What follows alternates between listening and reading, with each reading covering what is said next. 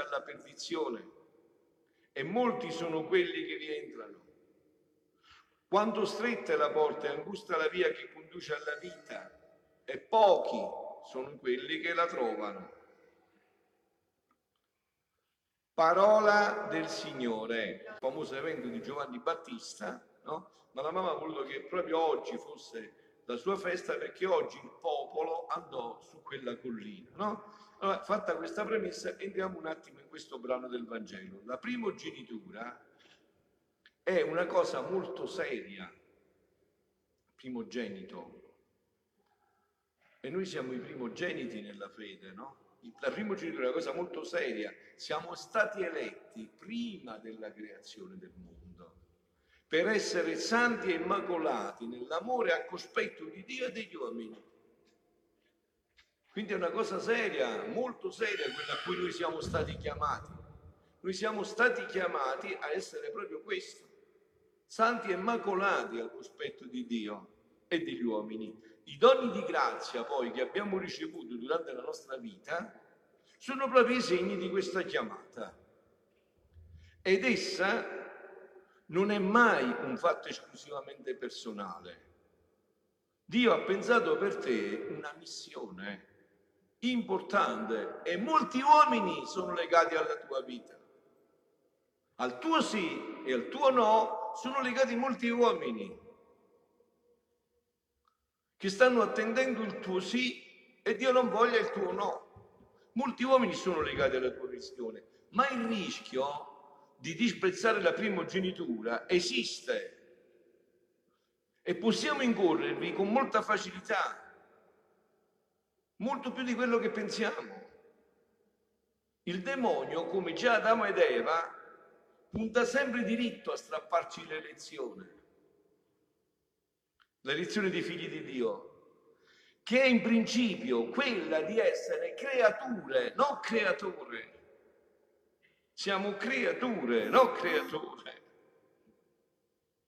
E dobbiamo vivere da creature. In questo atteggiamento, infatti, si è rivelata compiuta la primogenitura del figlio di Dio. E qual è l'atteggiamento della creatura?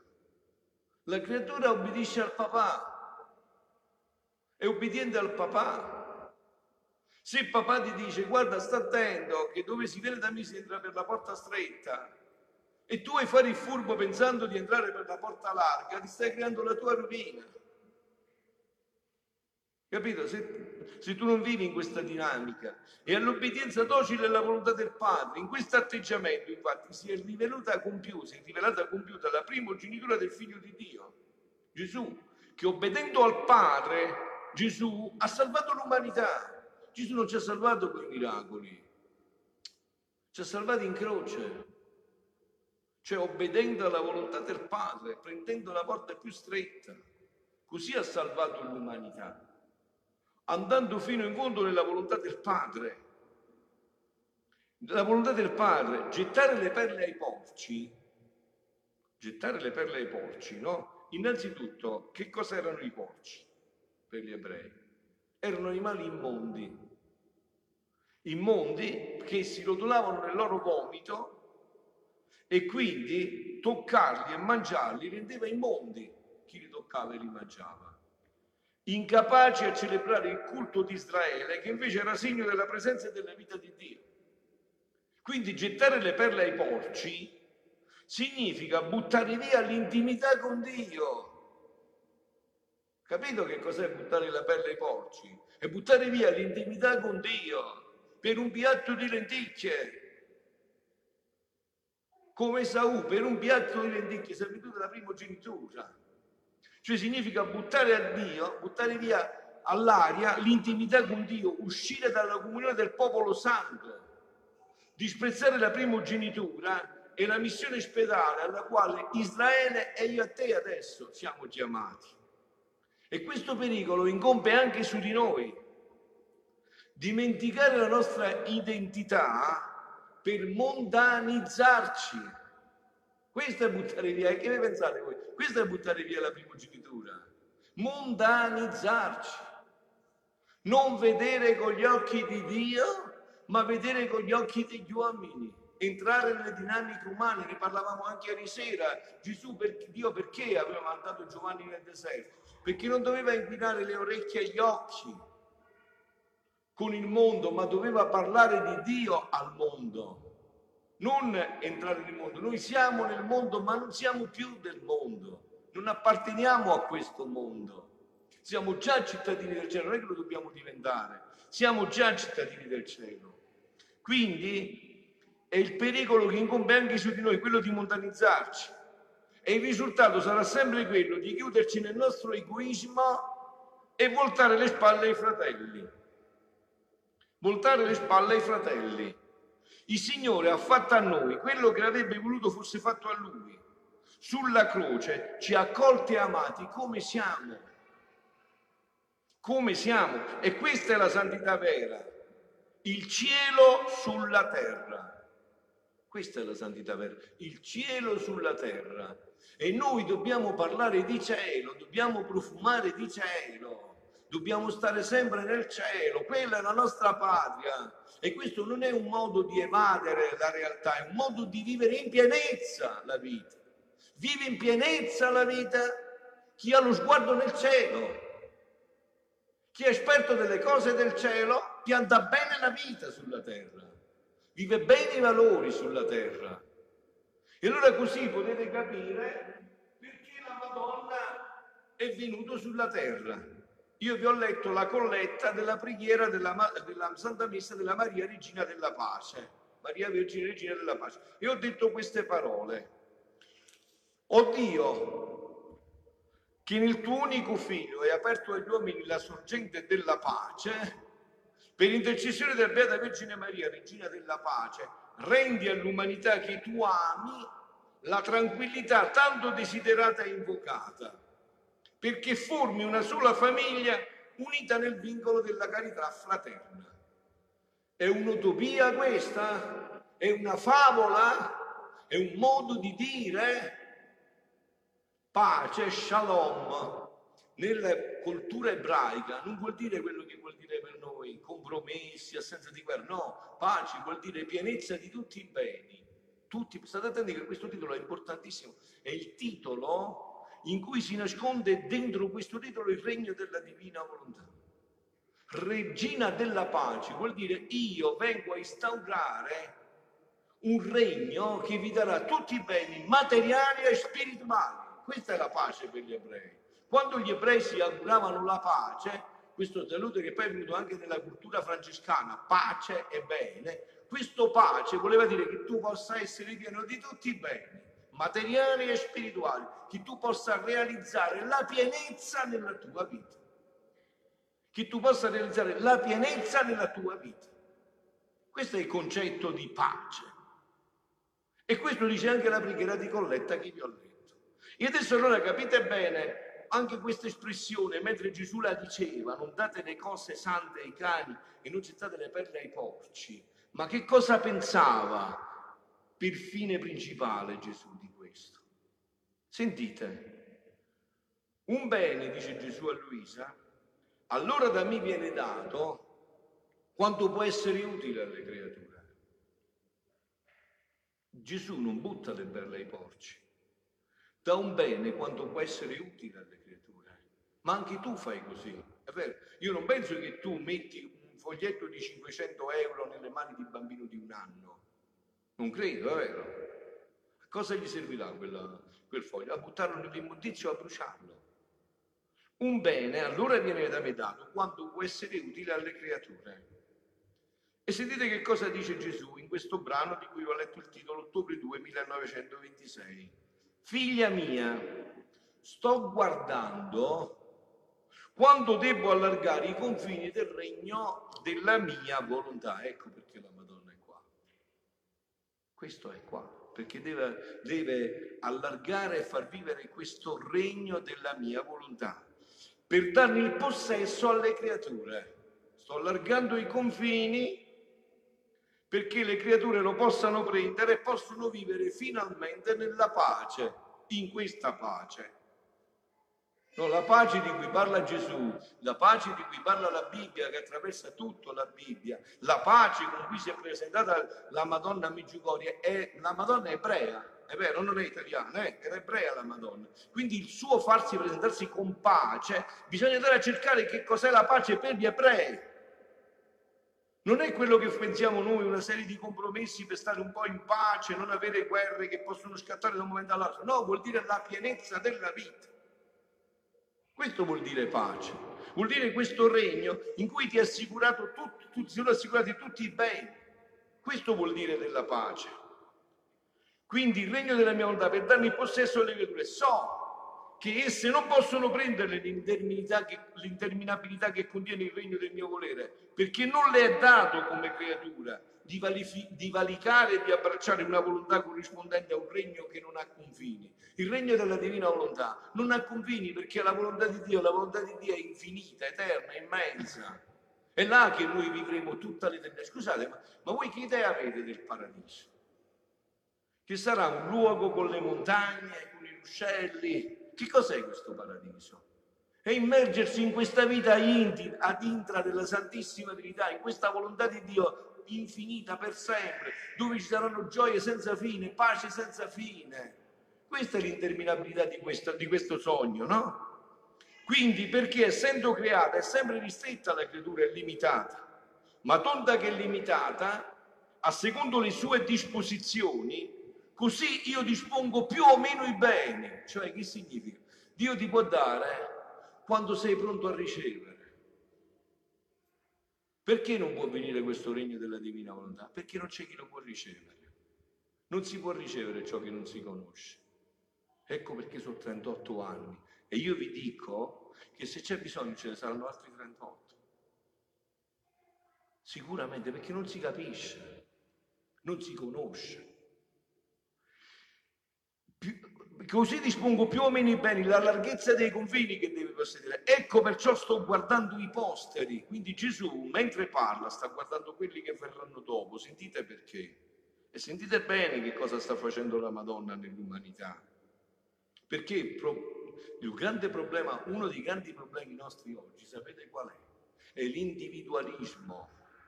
L'individualismo. Avete visto tutto, li parla di questo. Ci siamo fatti le nostre case blindate, abbiamo i nostri cancelli blindati, ognuno è un'isola a sé, io penso così, io credo così, l'individualismo, quindi noi non possiamo più neanche capire il concetto fondamentale della nostra fede, il corpo mistico, uno per tutti e tutti per uno, ma chi te lo dà più?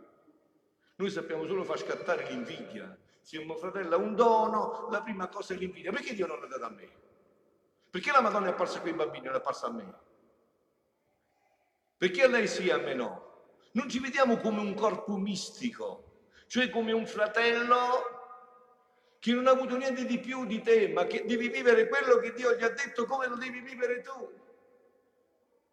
Non abbiamo più questo concetto e quindi non abbiamo più il concetto che quello che io faccio è porta, si porta dietro quello che è uno dei concetti più cari anche a Papa Francesco, quello che io faccio, si porta dietro una memoria, cioè si porta dietro tante persone che hanno sofferto per me, che hanno pianto per me, che hanno pregato per me e si porta avanti un futuro, tante persone che dipenderanno dal mio sì o dal mio no. Non abbiamo più questi concetti. In un individualismo sfrenato non abbiamo più il concetto di comunità, di famiglia, di uno per tutti e tutti per uno. Io mi ricordo anche quando noi eravamo bambini e giocavamo, si usava questo, adesso non l'ho mai sentito più. Uno per tutti e tutti per uno. E chi te lo dice più? Uno per tutti e uno per uno, ognuno per i fatti suoi, per le idee sue. Quindi ecco perciò sto guardando i posteri, dice Gesù, quelli che verranno dopo. Che disposizione terranno? Cioè saranno disposti a questo regno. Sto guardando i presenti per vedere che disposizioni tengono.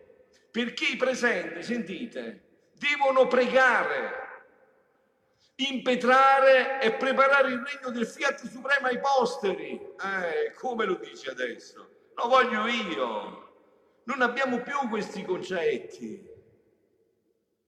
Non crediamo che la nostra preghiera è una, una, la, l'energia più potente, la forza più potente che esiste e che può incidere sulla forza, sulla scelta dei posteri. Io posso essere qua come sacerdote per una persona che ha pregato per me duemila anni fa, tremila anni fa o che pregherà per me tremila anni fa. Certo, perché non c'è tempo in Dio, c'è un corpo mistico, c'è un concetto profondo in tutto questo e a seconda delle disposizioni dei posteri e gli interessi dei presenti, io vado allargando i confini del regno mio. Perché, sentite, le generazioni sono tanto legate tra loro, capito? Sono tanto legate tra loro. Non fare il fesso per non andare in guerra. Dalla tua risposta dipenderanno tante situazioni ti porterai dietro tante situazioni e quando incontrerai Dio te lo farà vedere. Quel tuo sì o quel tuo no cosa ha implicato non solo per te ma per tante altre situazioni.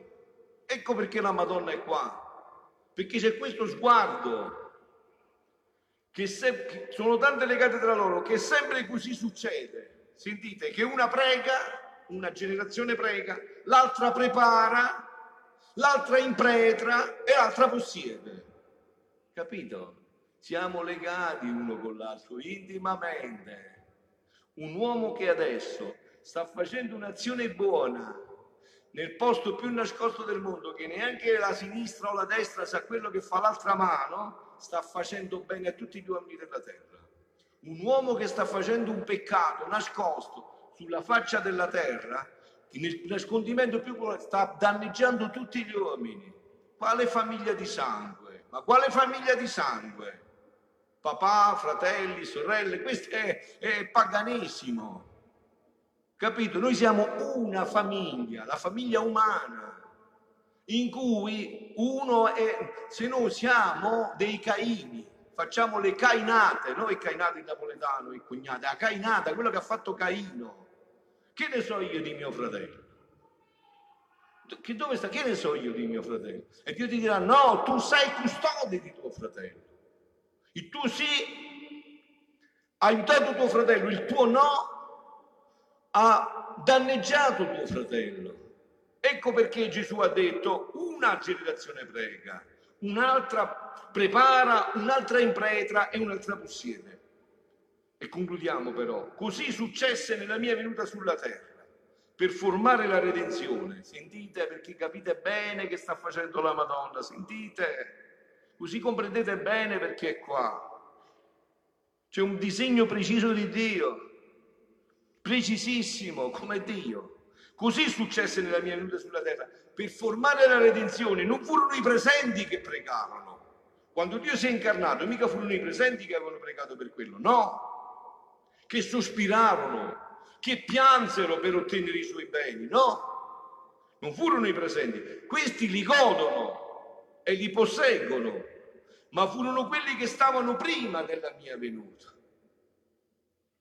Tutte le lacrime di Isacco, di Abramo, di Giacobbe, sentito di Lot, tutte queste lacrime, queste penitenze, queste offerte prepararono tutto questo. Perché Dio non si muove se tutti i suoi attributi non sono in perfetto equilibrio. Non si muove Dio. Fino a che tutto questo non è equilibrato. È inutile fare disquisizioni, misericordi, tutto deve essere in equilibrio in Dio. Queste idee umane. In Dio tutto è in perfetto equilibrio, allora si muove. Dio è ordine, non si muove se non c'è l'ordine. Anche i latini diceva serva ordo et ordo te servabit, conserva l'ordine e l'ordine ti conserverà. Dio è ordine, non si muove mai dove c'è disordine Dio. Dio è pace, ordine, eh, eh, armonia completa. Così successe alla mia venuta. Quindi questi li godono e li posseggono, ma furono quelli che stavano prima della mia venuta. E a seconda delle disposizioni dei presenti e le preghiere e disposizioni dei passati, io allargavo i confini dei beni della redenzione. Avete capito perché qua la Madonna? Bisogna allargare i confini e dipende da me e da te. Non possiamo fare i fessi per non andare in guerra. Dipende da noi. E anche il futuro dell'umanità dipende da noi. Quante più anime pregano, più anime si offrono, no, vi dicevo questi giorni scorsi, l'avete sentito, no? Ho fatto, eh, parlando del divorzio, ho fatto una ricerca su quello che Gesù diceva a Luisa su questo aspetto nel 1900. E Luisa, un'anima, un'anima, offerta vittima per tutto questo, ha fatto sì che il divorzio fino a che lei era viva non passasse. E non è passato. Gliel'ha fatto vedere Gesù, portandolo al Parlamento, facendo tutto, ha bloccato tutto. Quando è passato? Quando è morto Luisa. Quando appunto abbiamo mondanizzato la nostra fede. Quando stiamo mondanizzando la nostra fede. Quindi dice, e a seconda della disposizione presente eh, le disposizioni preghiere dei presenti e dei passati, io allargavo i confini dei beni dell'intenzione, perché un bene allora viene da me dato quando può essere utile alle creature. Ma se utile non porta loro, a che pro darlo? A che cosa ci, dare, cosa ci servirebbe adesso il regno della divinità? A che si serve a te una Ferrari se non hai la patente, non sai guidare? A che ti serve? A farla marcire nel garage o fuori alla pioggia? A che ti serve? A cosa ti serve una Ferrari? È incosciente se uno ti mette in mano una Ferrari. Ti regala una Ferrari se tu non hai la patente e non sai guidare e non ha intenzione di prendere la patente e di imparare a guidare. È sprecata, non serve a niente, a che pro? Ma sai quando allargo i confini, dice Gesù? Quando ti manifesto una conoscenza nuova che riguarda la, il regno della mia volontà.